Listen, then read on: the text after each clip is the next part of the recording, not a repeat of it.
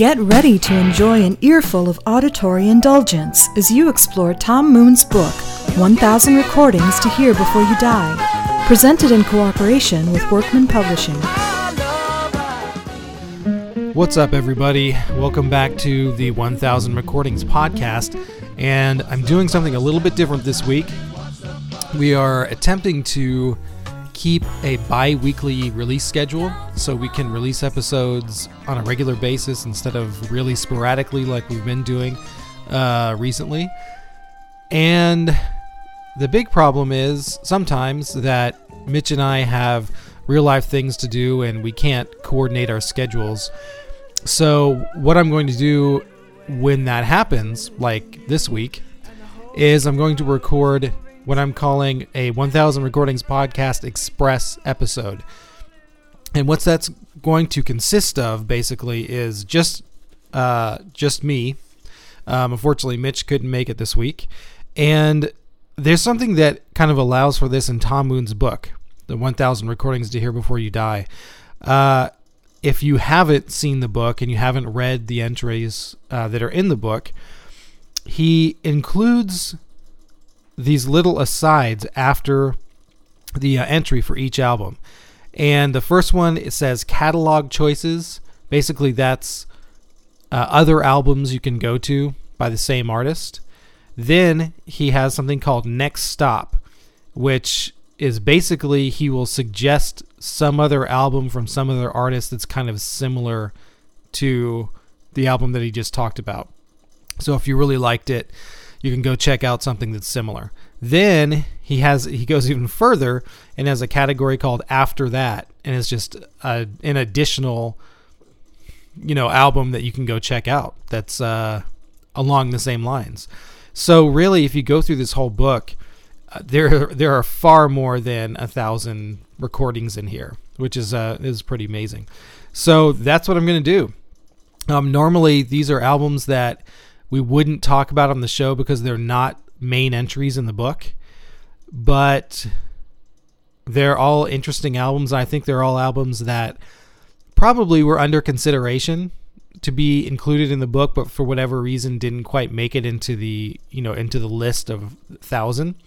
So that is what I'm going to do with this. So this is the first uh, 1000 recordings podcast express episode, and the album that I'm going to talk about, I'm basically what I'm going to do is I'm just going to pick one album from one of these categories, from one of these entries, and uh, I'll just talk about it, just like we would do on a normal show. I'll play two excerpts from it, and I'll kind of talk about it.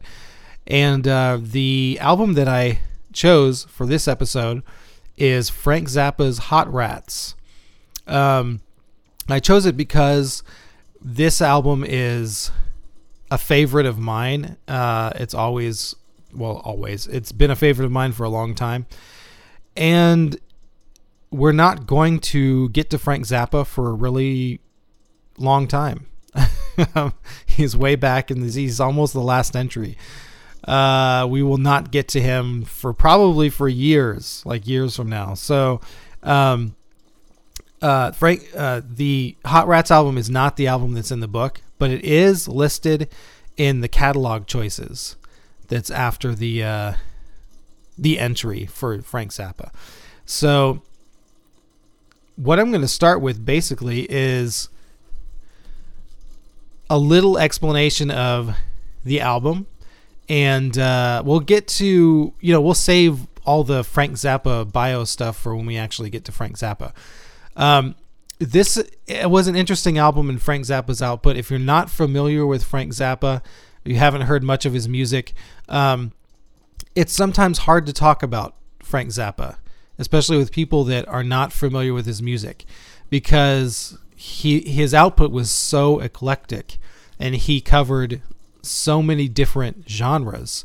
Um, you know, from straight up blues based rock and roll to satirical music theater to experimental jazz to straight up classical orchestral music um, and so many other things in between. I mean, uh, it's not like you can play one track for someone or even one album for someone and say this is Frank Zappa. You'd have to play them 10 albums, you know, for them to start to get an idea of the kind of things that Frank Zappa did.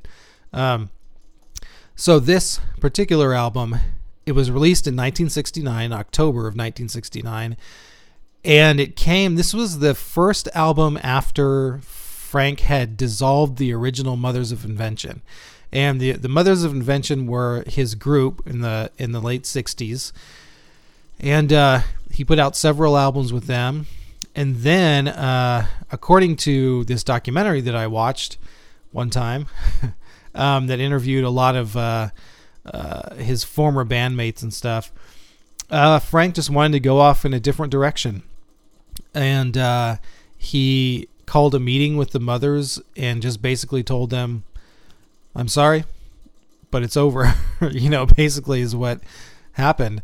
Um, and uh, it's very interesting to hear the story. I think uh, Jimmy Carl Black was telling the story, if I remember right, one of the original members of the Mothers. And he, looked very visibly upset, even um, in the interview, which took place, uh, you know, 30 plus years after. Um, he said they were all in complete shock. Uh, they had no idea that that was coming. And he said it was done in kind of a cold, business-like manner, and um, uh, you know, very interesting. But this is uh, his first album since that happened, so it was kind of his first, if you want to say, solo effort. Um, and it did have, it did feature one person that had been part of the Mothers, a guy named Ian Underwood, who is a really talented multi instrumentalist uh, who played uh, keyboards and all kinds of wind instruments, saxophones, flutes, clarinets. And he is all over this album, which we're going to hear in the first track that I'm going to play, which is uh, which is going to be "Peaches and Regalia," the first track off of this album. Um, and let's see, what else was I going to say? this is uh th- this is hastily put together, people. Not not quite as uh as prepared as I usually am. but uh um a, a lot of interesting things on this album as far as like Zappa pushing kind of recording technology. We've talked about this um, in a lot of albums, not a lot, but uh, several albums that were being made in the late 60s, like uh, the Beatles' uh, Sergeant Pepper album and uh, Pet Sounds of the Beach Boys. These albums that were pushing recording technology forward. And uh, this was one of those albums. It was one of the very first albums to use a 16 track recorder. So it made possible all this stuff you're going to hear on like Peaches and Regalia, all this overdubbing, and where basically they would take, you know, Frank could have four people recording the track, and it sounds like a band of 20 people.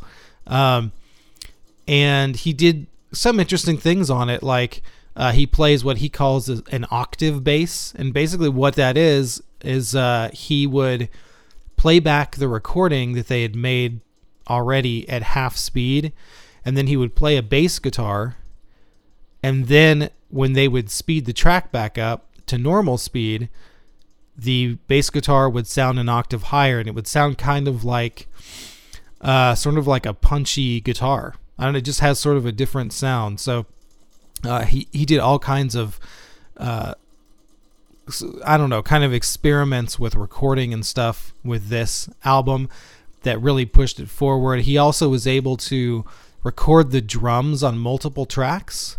Um, before this, uh, when they were working with four track and eight track recorders, they would just, you know, they would just record all the drums to one mono track.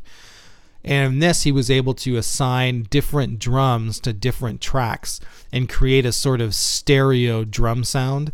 And this actually became the industry standard, the recording standard after this album. So uh, it broke ground musically and it broke ground sort of technically uh, in that, you know, recording industry, I guess.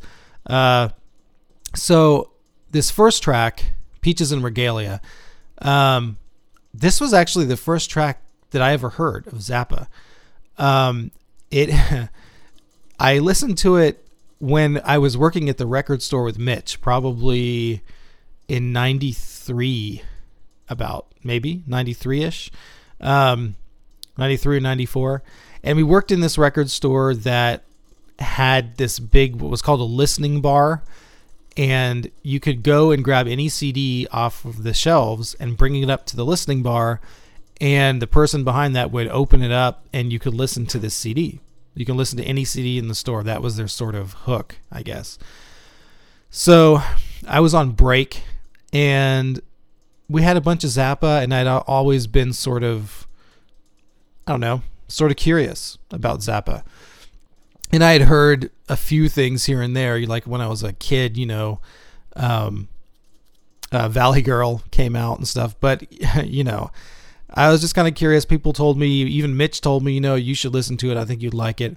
So just randomly, I grabbed Hot Rats off of the shelf. I don't know, just because it looked interesting, and there were a million Zap albums over there, and I didn't really know where to start. Um, so I put this on, and Peaches and Regalia, this tune that we're about to hear, came on, and uh, it really just blew me away. I had never heard anything like it before, and I was kind of hooked at that point. Um, and started listening to more of Zappa's records, and the more records I listened to, the more I realized um, just how far-ranging his music was and uh, you know, I have to say, you know, his music is so eclectic and so far-ranging that I and I think I this goes for almost anybody that's a Zappa fan. You know, if there's some Zappa that you really love, and there's some Zappa that you're not as into, you know, it, it, because he covered so much ground. It was uh, amazing how much musical ground he covered. Um, but anyway, getting back to Peaches and Regalia, uh, this track is interesting. Um, it's really just four four people, but he really utilizes a 16 track recorder, and uh, so they overdub, especially Ian Underwood. Um, overdubbed himself and overdubbed himself and overdubbed himself. And so you get uh, multiple keyboards and you get this I don't know, it almost sounds like a jazz big band you know, at certain points. You get all these overdubbed saxophones and clarinets and flutes and uh, just these layers upon layers of winds and, and stuff. And it was just all done by the same person. It's pretty amazing. Um, and yeah, this is uh, an instrumental tune. Um, all the pieces on here on this album are instrumental except Willie the Pimp, which we're going to play next, that has a short kind of vocal from Captain Beefheart on it. Um, and this, it's again difficult to describe this tune. It's like a sort of jazz, but it's not really. It's not jazz. It's sort of chamber music, like a like from the classical side. It's very uh, written out like a classical composition would be. Um, it's sort of psychedelic.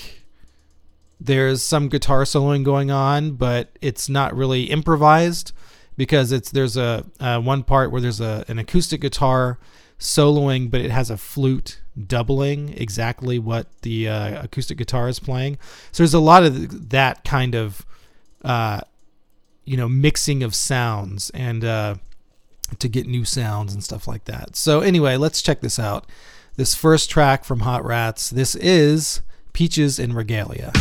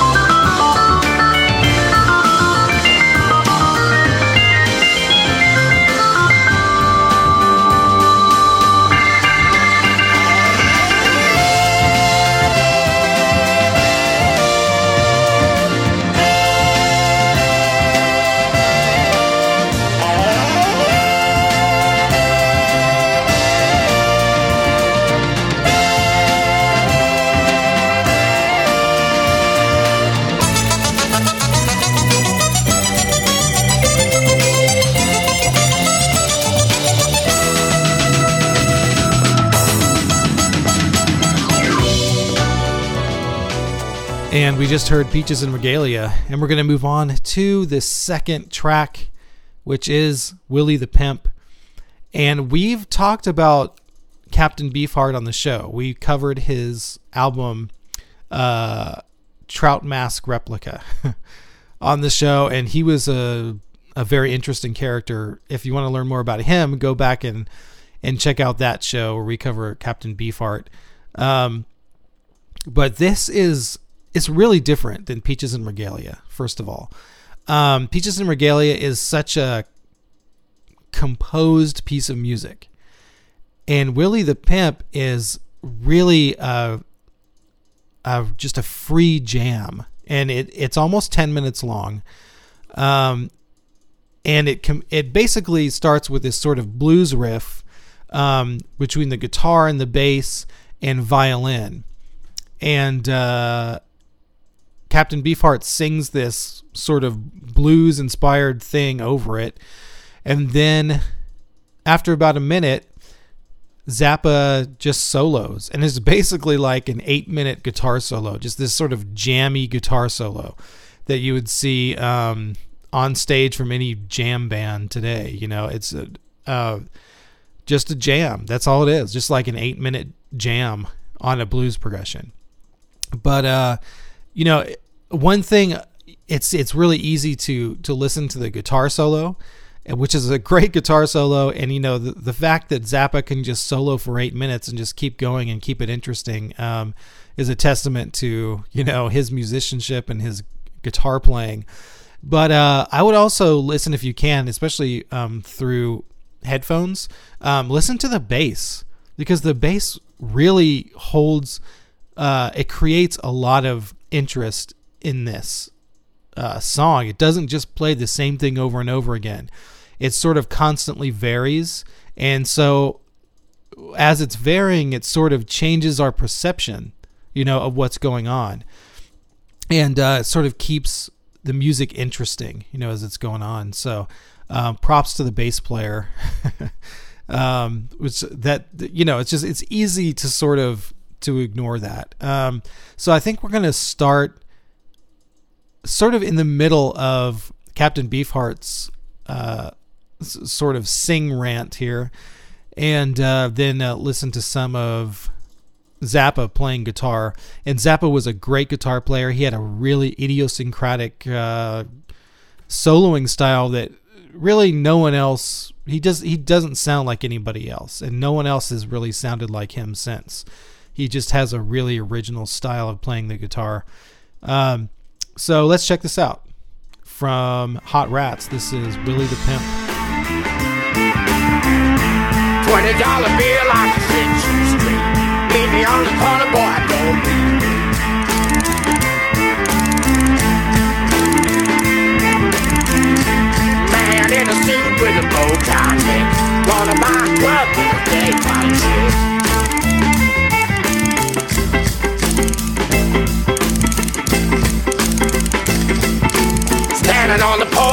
the Lido Hotel.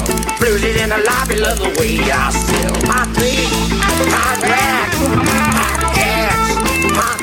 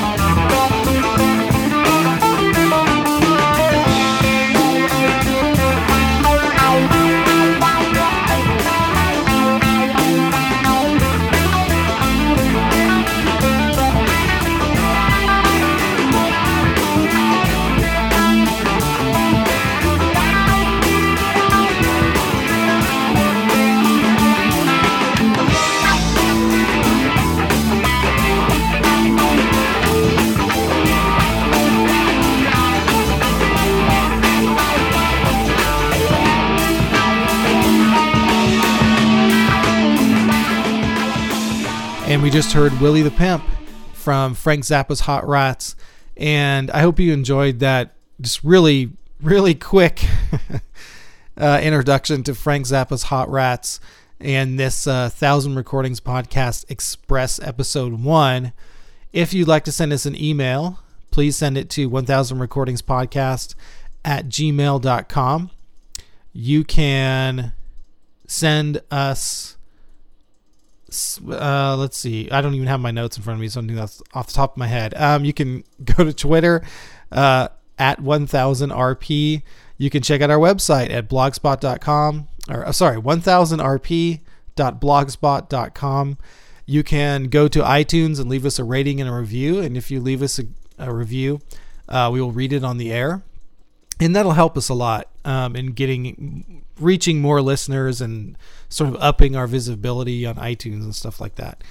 And as if that wasn't enough, you can support us by going to patreon.com slash 1000rp. That's P-A-T-R-E-O-N dot com slash 1000rp. You can sponsor the show that way by becoming a patron of the show.